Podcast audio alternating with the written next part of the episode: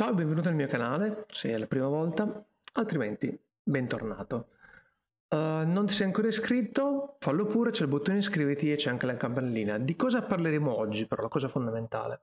Ti darò qualche consiglio per poter andare a sviluppare in modo efficace le tue video lezioni di didattica a distanza, ma in realtà questi sono concetti generali che valgono un po' per tutta, tutti gli aspetti della comunicazione. Okay? Eh, mi rifarò a una teoria eh, che è la teoria del miglioramento continuo, okay? teorizzata da Deming. E Deming ha fatto questa ruota di Deming e questa ruota di Deming in cosa consiste? Consiste in quattro fasi, okay? che sono una fase di pianificazione, come primo step, sono una fase di azione, okay? una fase di controllo e una fase di aggiustamento. Perché non possiamo pensare in partenza che, modo, che il nostro modo di fare didattica a distanza e anche forse in presenza sia corretto. Non, non nasciamo imparati, no? Come si dice. E la questione è abbastanza importante. Noi dobbiamo pianificare le nostre lezioni, è fondamentale. Pianificare cosa vuol dire? Vuol dire pianificare i tempi. Devi immaginare che una lezione non può essere una linea continua, e orizzontale. In realtà la linea continua in ogni caso. Non può essere una linea orizzontale. Ma devo fare dei bump, come se fossero delle salite e poi delle discese, salite e poi delle discese. Ok? La chiameremo struttura a bump. Questa struttura a bump vuol dire che cosa che sale e cosa scende? La densità delle, del, di quello che noi stiamo lasciando a chi ci sta ascoltando. L'idea è che eh, ho una parte iniziale, una fase iniziale dove io preparo, ok? Creo quella tensione che mi porta poi a raggiungere la parte più densa col massimo dell'attenzione da parte del mio pubblico. Io dico pubblico, ma i miei studenti ovviamente. E, è una cosa importante questa, cioè non dobbiamo pensare che giusto per il fatto che noi stiamo parlando, chi sta dall'altra parte ci debba per forza ascoltare. Questo secondo me è uno dei grossi eh, misunderstanding della didattica, o almeno di un certo tipo di approccio. Cioè io sono da una parte ma devo comunicare. Ok? Eh, devo quindi riuscire a mantenere l'attenzione del mio pubblico, dei miei studenti, riuscendo a veicolare quello che è il mio, il mio obiettivo. Questo, il plan mi consente di avere gli obiettivi chiari per ogni lezione prima di iniziare la lezione e devo avere chiaro l'obiettivo di cosa voglio che chi mi sta ascoltando in quel momento si porti a casa a fine della lezione. Questo è veramente una cosa che non potete evitare di fare. Uh, io posso pianificare un obiettivo principale e degli obiettivi secondari, ma non posso andare a fare una lezione senza avere un'idea di quali saranno gli obiettivi. Non funziona. Uh, ah, nota, portare un, una cosa giusto perché l'ho sempre fatta in quel modo non è un obiettivo. Ok, impariamo ad adattarci in base alla platea che abbiamo di fronte. Se no saremo sempre i soliti prof fuori sincro, asincro come qualità. E, ehm, allora, a parte questo inciso, pianificare questo, fisso degli obiettivi, cosa voglio che i miei studenti si portino a casa da questa lezione. Potrebbe anche essere aver capito come si risolve un certo tipo di, eh, come si affronta un certo tipo di problema, ok? Aver, diciamo, fugato i loro dubbi relativamente a una questione, va benissimo, è un obiettivo importante anche questo, perché il nostro obiettivo non è quello di parlare, di raccontare delle cose, il nostro obiettivo è di raccontare delle cose affinché chi abbiamo di fronte possa crescere, possa imparare, possa eh, evolvere dal punto di vista cognitivo, dal punto di vista diciamo, della, della propria preparazione. Questo è il nostro scopo, ricordiamocelo sempre.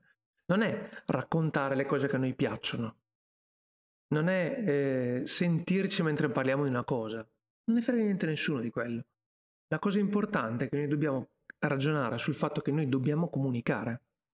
Noi dobbiamo riuscire a veicolare un messaggio e dobbiamo sapere in anticipo qual è il messaggio. Allora, io ho il mio messaggio, diciamo, uno, ok, una torta, la divido in fette. Perché? non posso pensare di veicolare tutta la torta tutta assieme durante tutta la lezione. Nessuno di noi riesce ad avere un'attenzione per più di una decina di minuti di fila, poi deve staccare per poter essere più efficace.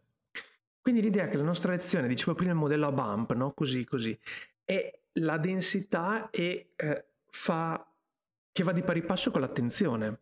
Cioè devo creare quella tensione per cui quello che è il mio messaggio, quello che voglio andare a veicolare, davvero arriva poi. Arriva perché è efficace questo approccio, perché riesco a raccontare una cosa davvero, veramente, in modo potente. Deve essere così. Non dobbiamo pensare che, ah no, ma questa qua non è la scuola. No, no, no, no, no, attenzione. La didattica a distanza è un'opportunità che noi abbiamo.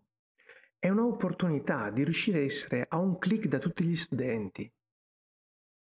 È un'opportunità per gli studenti di essere a un clic da noi, di poterci chiedere le cose, di poterci chiedere le proprie curiosità, molto più di quanto fanno in classe, perché probabilmente dietro uno schermo si perde chiaramente la parte sociale, su questo non c'è ombra di dubbio della scuola, ma per gli studenti, magari anche quelli un po' più timidi, può essere uno stimolo per riuscire ad essere meno timidi durante le lezioni. Valutiamo questa cosa anche.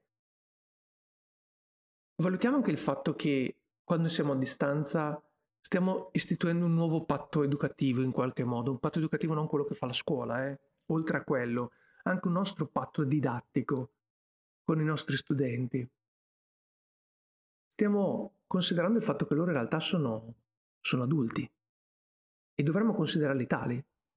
Dovremmo considerare il fatto che eh, sono responsabili di quello che fanno, hanno molte possibilità, ad esempio, di copiare e di fare tante altre cose che noi non vorremmo, è chiaro. Però mh, mm, dobbiamo re- metterli nella, nella posizione di capire che a loro interessa imparare. E non è creando clima di terrore che potremo creare mai questa cosa. Mi spiace. Dicevo, quindi, la tensione, come creo bu- questi bump? I bump li creo facendo delle pause, delle micropause. Le micropause mi servono perché, allora, uno, quando parlo online, devo parlare in modo molto tranquillo, mm, non, non uniforme. Tranquillo vuol dire eh, dire una cosa, un attimo di pausa, perché chi mi sta ascoltando deve arrivare. Okay, devo, devo tenere conto che siamo come se fosse una molla. Io tiro, quindi racconto una cosa e chi mi ascolta sta arrivando. Ma succede anche in classe questo, forse non ve ne rendete conto, ma succede anche in classe in realtà. C'è questa cosa per cui io tiro, lo studente arriva, io tiro, lo studente arriva, così. C'è questo... E se noi continuiamo alla stessa cost- velocità costante, lo studente ha poca attenzione, quindi noi andiamo, lo studente arriva, si ferma perché lui non può avere attenzione per 20 minuti di fila, noi andiamo avanti, lo studente ci vede troppo lontani, ci saluta e si mette a fare le sue cose. Rendetevi conto che questo è il problema è il problema vero, è la causa del fatto che la vostra didattica a volte non è efficace. Bisogna ascoltare gli studenti, ascoltiamo la nostra platea. È la nostra platea, sì. E dobbiamo entrare nell'ottica di te che è questo, ma non è, non è attenzione la nostra platea e questo ci svilisce il nostro lavoro, anzi è proprio l'essenza della comunicazione, avere un pubblico. Definisci il tuo pubblico, ogni guida di comunicazione ve lo dice, definisci il tuo pubblico, definisci gli obiettivi, definisci il messaggio. Siamo dei comunicatori, signori. Non siamo gente che va lì in classe a leggere un libro, siamo dei comunicatori. Dei comunicatori della, delle persone che sanno, o dovrebbero sapere, e aiutano chi ci ascolta ad imparare delle cose e, e a migliorare. Questo è il nostro scopo, non abbiamo altri scopi in realtà. Può essere interessante a volte inizio lezione per fasare un pochino l'attenzione e metterla su un livello uniforme da parte di tutti, fare magari un piccolo test. Attenzione, non faccio l'estemporanea così poi verifico se hanno studiato. No, un test di autovalutazione. Preparo due o tre domande su quelli che sono un po' i prerequisiti della mia lezione. Ah, i prerequisiti. Mi vengono in mente i momenti del TFA, no? O di quando ho insegnato alla SIS. Eh, I prerequisiti, bellissimi. Tutti a parlarne. Poi a scuola chi li fa? Per me è fondamentale, in realtà. avere un prerequisito, sapere cosa, cosa il mio studente deve sapere, cosa tutti i miei studenti devono sapere al minimo per poter seguire la lezione. Cosa faccio? Un test, tre domande, a risposta multipla, oppure a risposta aperta. Quanto tempo hanno per rispondere? Due minuti? Sono domande brevi. Um, cosa faccio dopo per avere l'attenzione di tutti? Controllo le risposte di qualcuno, le guardiamo assieme. Guardiamo e, e vedo chi non ha risposto e gli chiedo ma perché non hai risposto? Non ti ricordavi? Non eri sicuro? Ok? Cerchiamo di ascoltare, questa è la nostra fase di, di check. Io ho pianificato, inizio l'attività, la prima, la, il primo bump inizia col test, o, oppure faccio una domanda, stessa cosa. Eh. E quindi faccio il do, faccio la cosa, poi check subito, controllo, guardiamo assieme un attimo, e poi act.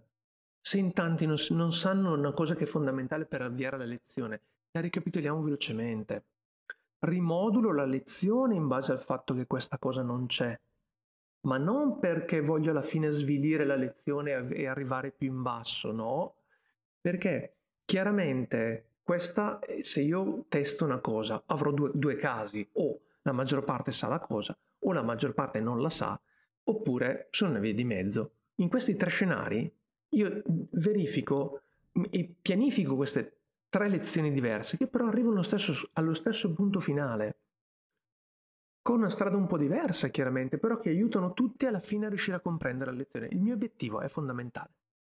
Se lavoro senza obiettivi, non saprò da che parte sto andando, sto andando a caso perché bisogna fare quelle cose, ma non ha senso, non è didattica questa, signori, non è didattica. Bisogna riuscire a darci delle tempistiche. 5 minuti per fare questo. Um, pausa. Pausa vuol dire non che ognuno fa quel che vuole che allento la cosa, allento la, la pressione didattica, la pressione del, dei concetti. Dopodiché un altro oh, crescita, aggiungo un altro concetto che mi serve per quello fondamentale, un altro bump. Dopodiché metto assieme tutti i preconcetti che ho preparato per il concetto focale, per il mio goal, e a quel punto introduco il goal. Dove sono arrivato nella mia lezione? Sono arrivato mediamente a metà lezione, forse un po' oltre, appena appena oltre.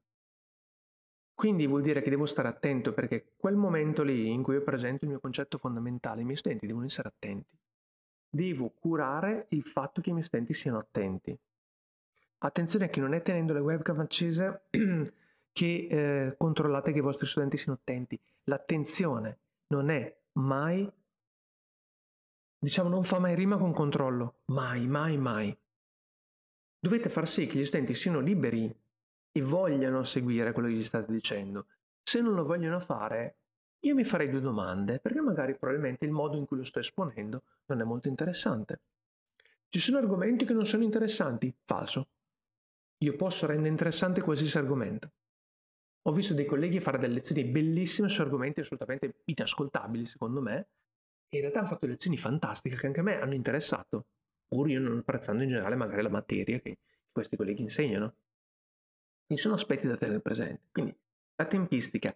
La tempistica, diciamo, di dati, i bump didattici che ci portano a fine lezione. Verso fine lezione cosa faccio? Passato il punto fondamentale, devo subito fissarlo. Quindi un esempio, um, un'esercitazione ma non faccio l'esercizio così poi finisco l'ora. No, sorry, hai sbagliato tutto, collega. L'idea è che io predispongo una piccola attività eh, che aiuta lo studente a capire la motivazione della cosa che ho introdotto, del concetto nuovo che è stato presentato. E, ehm, è fondamentale per gli studenti capire il perché.